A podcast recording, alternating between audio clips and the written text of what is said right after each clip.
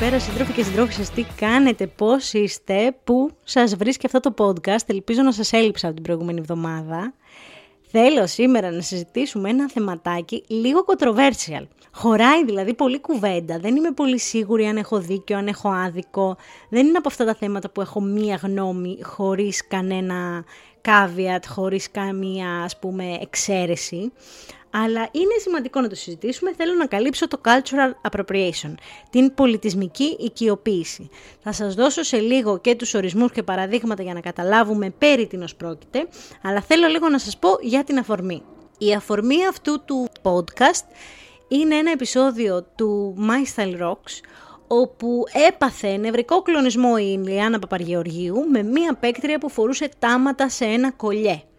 Και εξετάζουμε είναι ok να φοράς τάματα στο κολλιέ, είναι ok να φοράς ένα σταυρό για μόδα ή για ομορφιά, είναι ή δεν είναι, όλο αυτό το κομμάτι. Όταν έκανα αυτό το μεγάλο διάλειμμα τέλος πάντων από το συστηματικό YouTube, ένας από τους λόγους ήταν ότι πάρα πολύ μέσα μου αμφιταλαντευόμουν στο αν θα πρέπει να συνεχίσω να είμαι αυτή που είμαι, να λέω αυτά που λέω και να κινδυνεύω να παρεξηγηθώ ή κάτι να μην έχω σκεφτεί, να κινδυνεύω να έχω άδικο ρε παιδί μου, γιατί παλιά όταν εγώ έκανα YouTube ήταν ok να έχεις άδικο, τώρα πια δεν είναι. Έχουμε έναν φασισμό αυτού που φωνάζει περισσότερο. Αυτός που φωνάζει περισσότερο έχει πάντα δίκιο, έτσι. Αυτός που προσβάλλεται έτσι είναι λίγο πιο εύθυκτος κτλ. Οπότε αποφάσισα ότι δυστυχώς επειδή πολλοί κόσμος γύρω μου και στις παρέες μου αλλά και creators λίγο έχουμε χάσει τη φωνή μας. Λέω να σου πω κάτι, δεν βαριέσαι, εγώ θα πω αυτό που αισθάνομαι και το feedback είναι αυτό που είναι. Θέλω για να αρχίσω αυτό το podcastάκι να αρχίσω με τη φράση του αγαπημένου μου κομικού του Ρίκη Τζαρβές που λέει ότι πρέπει να έχεις πολύ μεγάλη ιδέα για τον εαυτό σου αν πιστεύεις ότι θα περάσεις από αυτή τη ζωή χωρίς να σε προσβάλλει και χωρίς να σε θίξει τίποτα. Αυτό, παιδιά, δεν γίνεται. Εγώ σαν Αλεξία αυτό το σκέφτομαι πολύ συχνά. Έχουμε γίνει άραγε πιο ευαίσθητοι και πιο ενημερωμένοι ή έχουμε γίνει συμπλεγματικοί και πολύ εύθυκτοι; Και πραγματικά δεν τίθεται τέτοιο θέμα στα σοβαρά. Στο ρατσισμό, στην ενδοοικογενειακή βία, στην ομοφοβία, όλα αυτά, τρανσοφοβία, όλα αυτά. Δεν τίθεται κανένα τέτοιο θέμα ευαισθησίας. Όποιος σας πει ότι έχεις γίνει υπερευαίσθητο, να του πεις να φες κατά. Αλλά στα θέματα όπως το cultural appropriation, τι είναι χιούμορ και τι δεν είναι και όλα αυτά τα λίγο έτσι ε, πολύ λεπτή γραμμή, πολύ θολά πράγματα, νομίζω ότι μας έχει συμβεί το δεύτερο. Ποια είναι η γραμμή και πώς την ορίζουμε όμως; Εκεί σε θέλω κάβουρα. Τέλος πάντων, για να μην μακρηγορώ, θα πάω στην, στον ορισμό του cultural appropriation. Για τους Αμερικάνους, ο ορισμός είναι λίγο πιο ευρύς από ό,τι είναι για τους Άγγλους, τουλάχιστον αυτό κατάφερα να βρω από τους ορισμούς που έψαξα σε συγκεκριμένα λίγο πλαίσια, για τη μόδα δηλαδή. Ο ορισμός για τους Αμερικάνους είναι μια μεγάλη κουλτούρα να χρησιμοποιεί στοιχεία οποιασδήποτε άλλης κουλτούρας. Απλό και εύκολο. Δηλαδή δεν μπορείς σαν Αμερικάνος να φοράς σομπρέρο. Τελεία.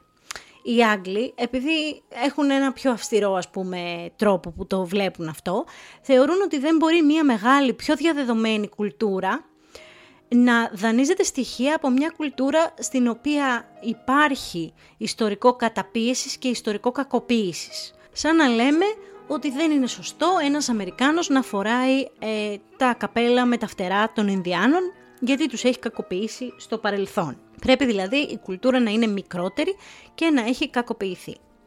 Θα χρησιμοποιήσω μερικά παραδείγματα για να καταλάβετε πόσο ευρύ είναι το φάσμα του cultural appropriation.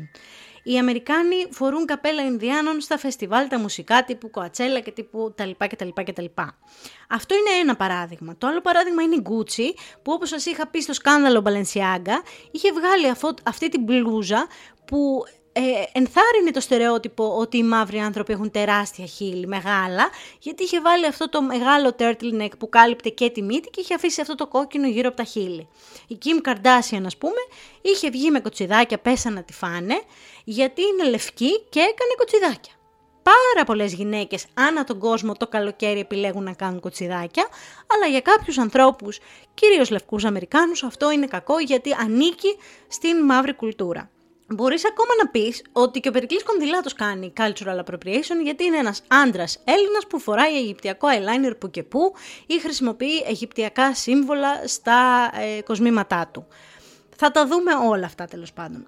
Ο όρος πολιτισμική οικειοποίηση ξεκίνησε από τις ακαδημαϊκές συζητήσεις του 80 γύρω από την απεικιοκρατία και τη συμπεριφορά των πλειονοτήτων στις μειονότητες δεν είχε καμία δηλαδή σχέση με τη μόδα, αλλά εν μέσω COVID πάρα πολλοί creators ασχολήθηκαν με το θέμα και κάποιοι είπαν ότι θεωρούν ότι είναι και στο top 5 των κοινωνικών προβλημάτων της Αμερικής.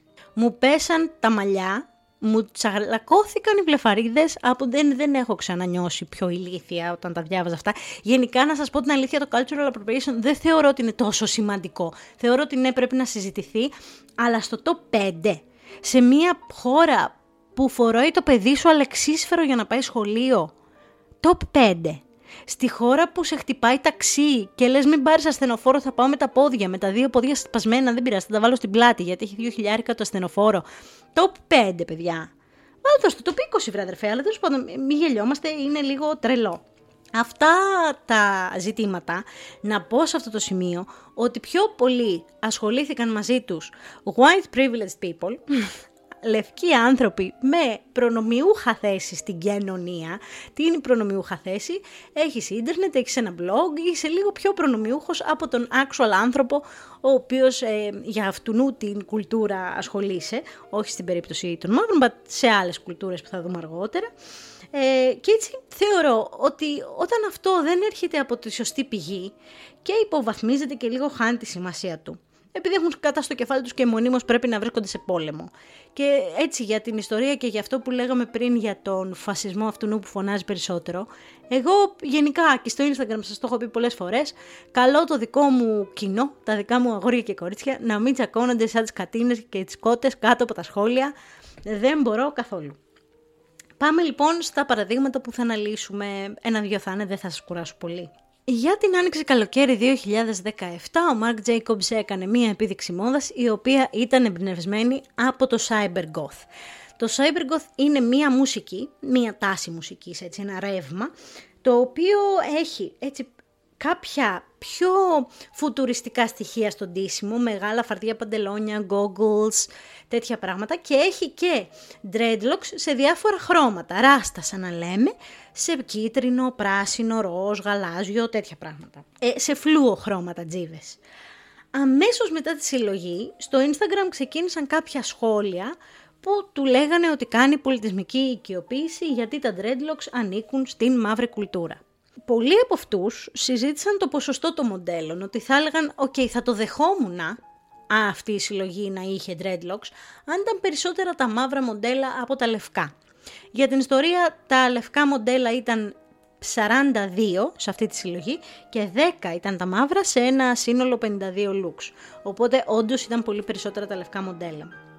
Θα μπορούσε να έχει χρησιμοποιήσει μαύρα κορίτσια και έτσι θα ήταν πιο δίκαιο, είπαν οι κατηγορητές του Μάρκ.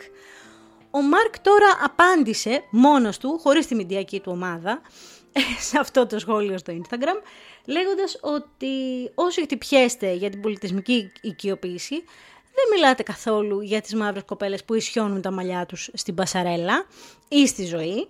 Ε, εγώ δεν βλέπω χρώματα, λέει, στα χτενίσματα, βλέπω τους ανθρώπους. Η αγάπη, η εκτίμηση και ο θαυμασμός στο όμορφο είναι αυτό που με ενδιαφέρει και δεν πιστεύω ότι το κοινό μου είναι τόσο στενόμυαλο που να μην το καταλαβαίνει.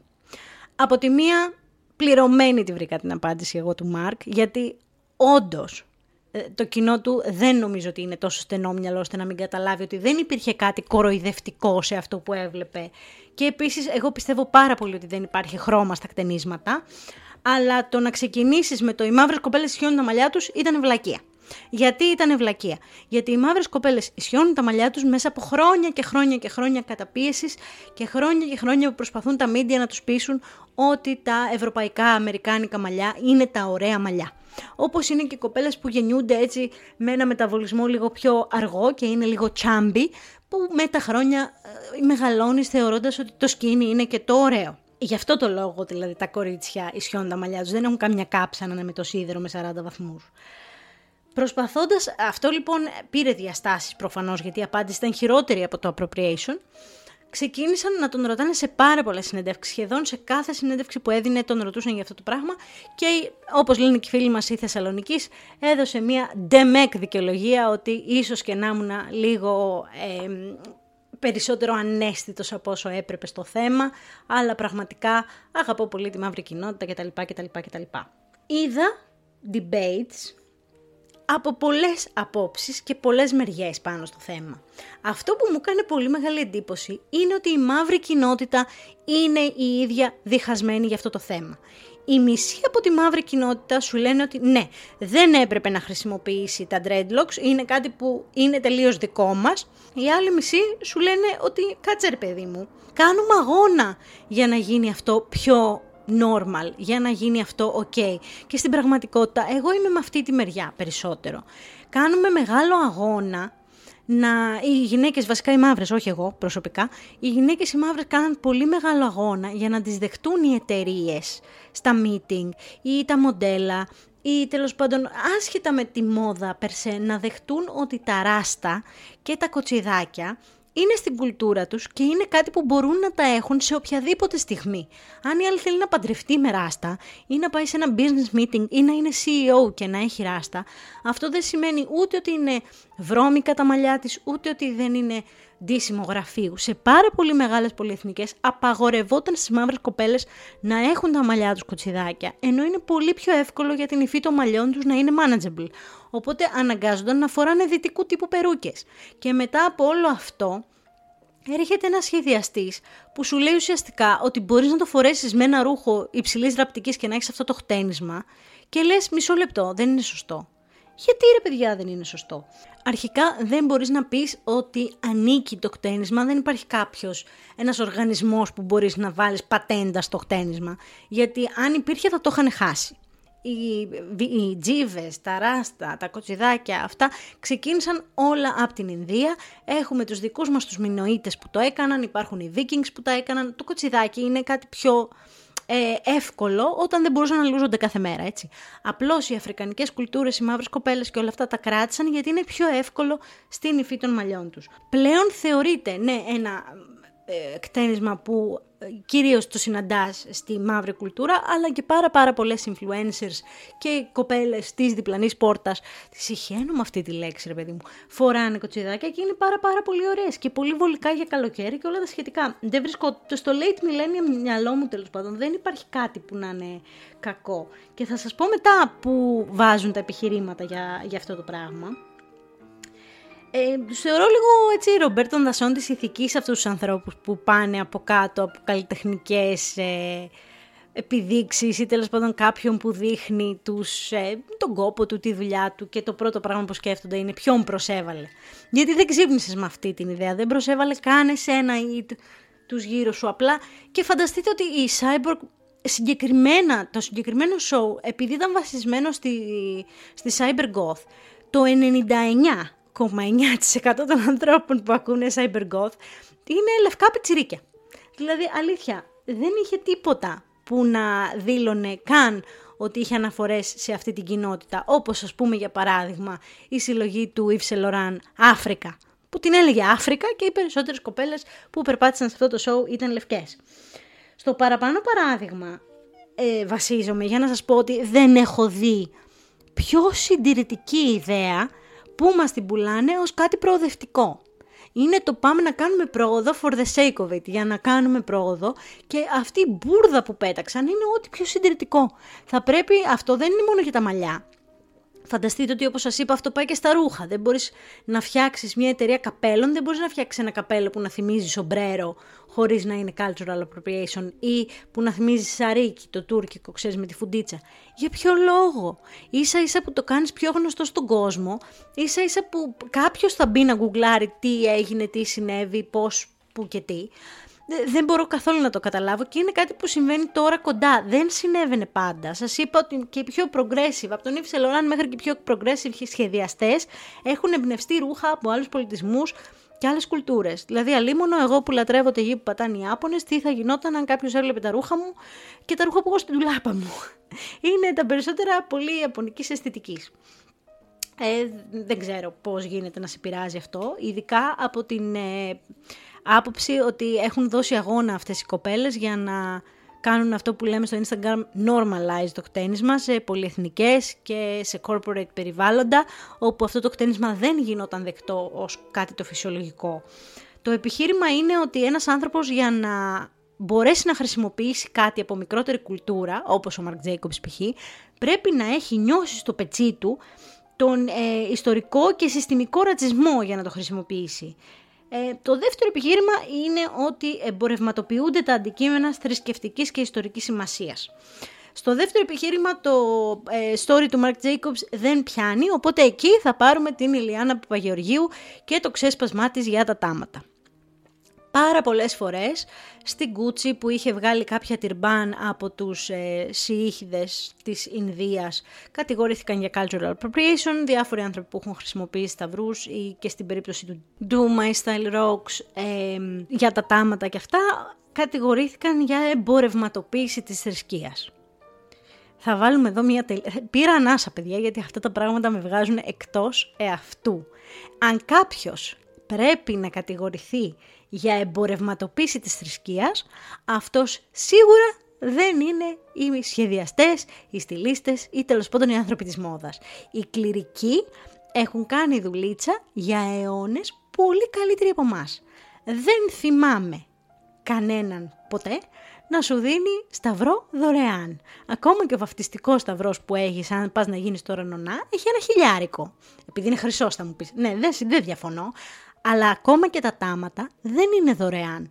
Δεν υπάρχουν ε, ε, βαζάκια σε μαγαζιά με εκκλησιαστικά που να πουλάνε δωρεάν τάματα. Τα τάματα τα αγοράζεις, έχουν 2, 3, 5 ευρώ. Οπότε δεν μπορείς να πεις στη μόδα ότι ε, κάνεις εμπόρευμα την πίστη του. Έχει γίνει ήδη εμπόρευμα εδώ και πάρα πάρα πολλά χρόνια. Σέβομαι κάθε θρησκεία. Δεν θεωρώ ότι δική μας, και λέω δική μας γιατί η Ελλάδα έχει σταυρό και στη σημαία. Είναι μια ορθόδοξη ε, χώρα. Δεν λέω ότι η δική μας θρησκεία είναι καλύτερη από τις άλλες. Συγγνώμη, δεν μπορώ να το πω αυτό. Ω ε, σκεπτικιστής, αγνωστικιστής, δεν ξέρω τι είμαι, δεν πιστεύω, άθεος, δεν ξέρω. Δεν μπορώ να πω ότι μία θρησκεία είναι καλύτερη από την άλλη. Έχουν όλες πάρα πολλά κοινά. Υπάρχουν άνθρωποι τέλος πάντων που πιστεύουν σε άλλα πράγματα. Πώς γίνεται να δεχτούμε ότι ένας άνθρωπος έχει διαφορετικού φίλου ερωτικό σύντροφο και δεν μπορούμε να σκεφτούμε ότι ένας άνθρωπος έχει μια άλλη θρησκεία; Δεν μπορούμε να είμαστε φιλελεύθεροι εκεί που μας παίρνει. Δεν γίνεται να είμαστε φιλελεύθεροι μόνο σε αυτά που μας βολεύουν. Ο κάθε άνθρωπος έχει το δικαίωμα, fundamentally, να κοιμάται με όποιον του αρέσει, να φοράει ό,τι του αρέσει, να πιστεύει όπου του αρέσει και etc. etc. Και εμείς κάνουμε cultural appropriation κάθε μέρα. Πόσες φορές έχουμε φορέσει αιγυπτιακά σύμβολα; Και μεγάλα. Σαν, το μεταξύ, εγώ θυμάμαι στην εφηβεία μου, γιατί είμαι και late millennial, όπως σας είπα. Στην εφηβεία μου όλες φορούσαμε ένα κόσμημα κολιεδάκι με το σταυρό του Ρα ή ας πούμε εβραϊκό αστέρι σε διάφορα ρούχα. Ή ότι, πολλές φορές το έχουμε κάνει. Στη Μύκονο πόσες κοπέλες κλείνουν το μαντίλι τους ως μαντίλα γιατί απλά φαίνεται πιο ωραίο και έχουν πάνω λουλούδια. Γιατί... Όχι, δεν με ενοχλεί. Θεωρώ πολύ πιο χριστιανικό να μην προσβάλλεις τον κόσμο. Θεωρώ πολύ πιο χριστιανικό να μην ε, προβάλλεις τον πλούτο. Αυτές είναι πιο χριστιανικές αρχές από το αν το τάμα σε ενοχλεί που το πέταξε μια κοπέλα πάνω τη ή όχι. Είναι πρώτον δικαίωμά της να το φορέσει και δεύτερον δεν θα έπρεπε να προσβάλλεσαι. Γιατί να προσβληθώ εάν κάποιος φορέσει το σύμβολο της θρησκείας μου ίσα ίσα που την κάνει πιο αναγνωρίσιμη έξω. Κάποιος θα ασχοληθεί να ρωτήσει τι είναι το τάμα, να μάθει λίγο περισσότερο. Και δεν έχει να κάνει με το οι άνθρωποι προσεύχονται σε αυτό. Δεν είμαστε δολολάτρες. Δεν προσευχόμαστε στο κομματάκι το τσίγκινο που θα βάλουμε πάνω στην εικόνα. Προσευχόμαστε με αυτό το συμβολισμό σε, στο on που πιστεύουμε ώστε να μας βοηθήσει. Το κομματάκι λοιπόν το τσίγκινο αν χρησιμοποιηθεί για, για ομορφιά ας το πούμε έτσι, δεν αφαιρεί τίποτα από τη θεϊκή του υπόσταση ή κάτι τέτοιο. Θυμάμαι όταν έκανα πρακτική στο Celebrity Skin υπήρχε, κάναμε μια επίδειξη μόδας και ο Περικλής Κονδυλάτος τότε ήταν πρώτο εμφανιζόμενος ε, σχεδιαστής είχε κάνει μια ολόκληρη συλλογή με εικόνες, φάση εξαπτέρυγα, ολόκληρο τρίπτυχο εικόνες χριστιανικές, που είχε βάλει διάφορα κοσμήματα πάνω. Εγώ θεωρικά, πραγματικά θεωρώ ότι αν αυτός ο άνθρωπος ήταν στην Αμερική ή τέλος πάντων στην Αγγλία ή στη Γαλλία, αυτό θα ήταν κομμάτι μοντέρνας τέχνης και πιστεύω ότι στην Ελλάδα θα του έκανε βομβιστική επίθεση η Ελένη Λουκά στο σπίτι του. Είναι κάποια πραγματάκια που ακόμα δεν είμαστε έτοιμοι να τα να χαλαρώσουμε λίγο μαζί τους και θεωρούμε πολλές φορές ότι είναι κομμάτι της κουλτούρας μας το να αγαπάμε τόσο πολύ τη θρησκεία μας. Τέλος πάντων, το τρίτο επιχείρημα είναι ότι βλέπουμε τέτοια αντικείμενα να ενισχύουν τα στερεότυπα και το τέταρτο ε, επιχείρημα είναι ότι αφαιρούν την κοινωνική και κοινωνικοπολιτική σημασία των αντικειμένων. Όπως σας είπα και αυτό με το Σταυρό, δεν θεωρώ ούτε ότι προβάλλουμε ένα στερεότυπο. Δηλαδή, αν φορέσεις αυτό το καπέλο, το τουρμπάν ή τη μαντίλα, προβάλλεις το στερεότυπο πόθεν πώς, αφού ούτως ή άλλως το φοράνε αυτοί οι άνθρωποι, δεν μπορώ να το καταλάβω. Και με τα δύο επιχειρήματα διαφωνώ. Από την άποψη ότι ε, λυσάμε κάθε μέρα να βλέπουμε normalize this και normalize that. Χασμουρίθηκε ο Πανικούλης. Normalize this και normalize that στο Instagram και να μην μπορούμε να κάνουμε normalize έναν άνθρωπο με τουρμπάνι. Το θέμα δεν είναι αν το τουρμπάνι του είναι Gucci ή αν το τουρμπάνι του είναι θρησκευτικό. Το θέμα είναι να μην σε αφορά τι φοράει ο χριστιανός από την άποψη ότι μπορεί να φοράει ό,τι σκατά του κατέβει στο κεφάλι. Μπορεί να φορέσει μια λεκάνη στο κεφάλι και να βγει έξω. Πού είναι το πρόβλημα; Είναι παράλογο να κοιτάς γύρω σου και να προσπαθείς σε μια πολυπολιτισμική κουλτούρα που ζούμε με την παγκοσμιοποίηση και όλα αυτά, να προσπαθείς να κλείσεις με, με συνθήματα μπρος πίσω τύπου πόποτας, τα σερβίρουν σαν προοδευτικές ιδέες, να προσπαθεί να κλειστείς περισσότερο στη δική σου χώρα. Είναι λίγο περίεργο όλο αυτό. Αν κοιτάξουμε γύρω μας, θα δούμε ότι ζούμε σε ένα σπίτι με σουηδικά έπιπλα που έχουν ε, προέλευση από γαλλικό λουδοβικό και ακούμε μουσική η οποία ανήκει στη μαύρη κουλτούρα, πολλοί από εμάς, ή ακούμε metal που ανήκει στην πιο ευρωπαϊκή κουλτούρα. Ε, δεν, δεν κάνουμε τίποτα που να ανήκει περσέ στη δική μας κουλτούρα, οπότε δεν καταλαβαίνω πώς στον τίσιμό μας θα πρέπει να είμαστε προσεκτικοί να μην φορέσουμε κάτι από κάποιον άλλον. Τρώμε φαγητά από άλλες κουλτούρες και νομίζω ότι αυτή η ανταλλαγή είναι το μόνο πράγμα που μας κάνει καλό. Δεν ξέρω, τα τατουάζ για παράδειγμα για τις φυλές των Μαόρι της Νέας Ιλανδίας έχουν πάρα πολύ μεγάλη spiritual και religious ε, σημασία και για τις φυλές του Αμαζονίου έτσι ξεχώριζε τον αρχηγό. μόνο αν πρέπει να καούμε στο πύρ του εξώτερων όσοι έχουμε τατουάζ γιατί θεωρείται appropriation. Θα προτιμούσα να δίνουμε λύσεις από μια πρακτική σκοπιά. Για παράδειγμα, πρόσφατα κατηγορήθηκε το Ζάρα ότι ε, έκανε cultural appropriation στις φυλές της Λατινικής Αμερικής.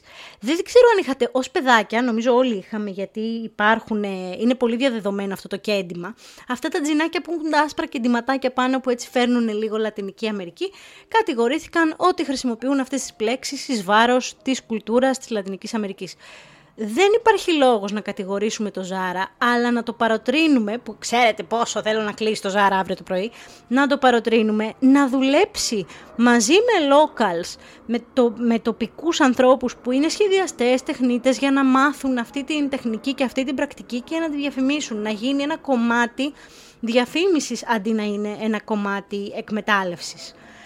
Ένας από τους creator που ασχολείται με το θέμα πρότεινε και τη λύση του pop Προστασία ονόματος προέλευσης. Δεν έχω ακούσει μεγαλύτερη μπουρδα. Όπως και εμείς εδώ στην Αγγλία όταν θέλουμε ε, να, να βάλουμε φέτα στη σαλάτα, αν δεν βρούμε φέτα θα βάλουμε white cheese.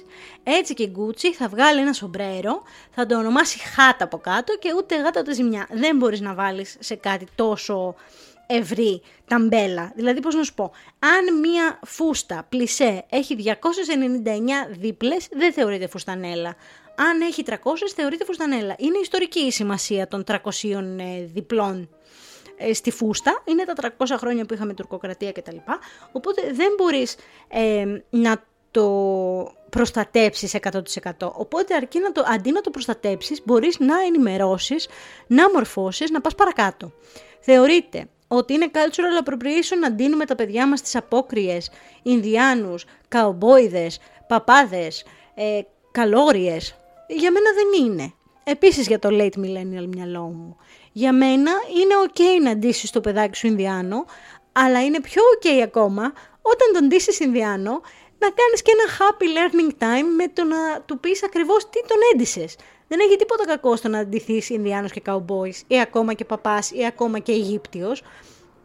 Αρκεί να υπάρξει κάποιος που να σου εξηγήσει δύο πράγματα για αυτό που ντύθηκες και όχι απαραίτητα, ρε παιδί μου, με την πολύ σοβαρή του σημασία.